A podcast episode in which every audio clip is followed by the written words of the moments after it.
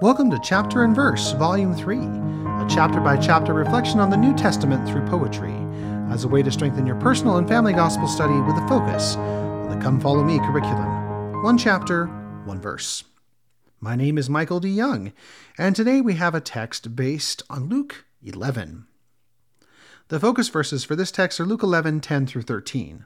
For everyone that asketh receiveth, and he that seeketh findeth and to him that knocketh it shall be opened. If a son shall ask bread of any of you that is a father, will he give him a stone? Or if he ask a fish, will he for a fish give him a serpent? Or if he ask an egg, will he offer him a scorpion? If ye then, being evil, know how to give good gifts unto your children, how much more shall your heavenly Father give the Holy Spirit to them that ask him? And now the text. Grant me, Lord, my daily bread. O grant me, Lord, my daily bread, and fish to fill my soul. Thou shalt not give me stones instead, that will not make me full.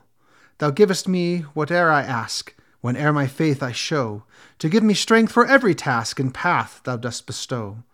I thank thee for thy wondrous gifts thou sendest every day, for every one inspires and lifts my spirits in thy way. I know thou art my Father dear, thou lovest me, thy child. Thy gifts will make thy presence near, thy grace is undefiled. Thank you for listening. If you like what you hear, please share.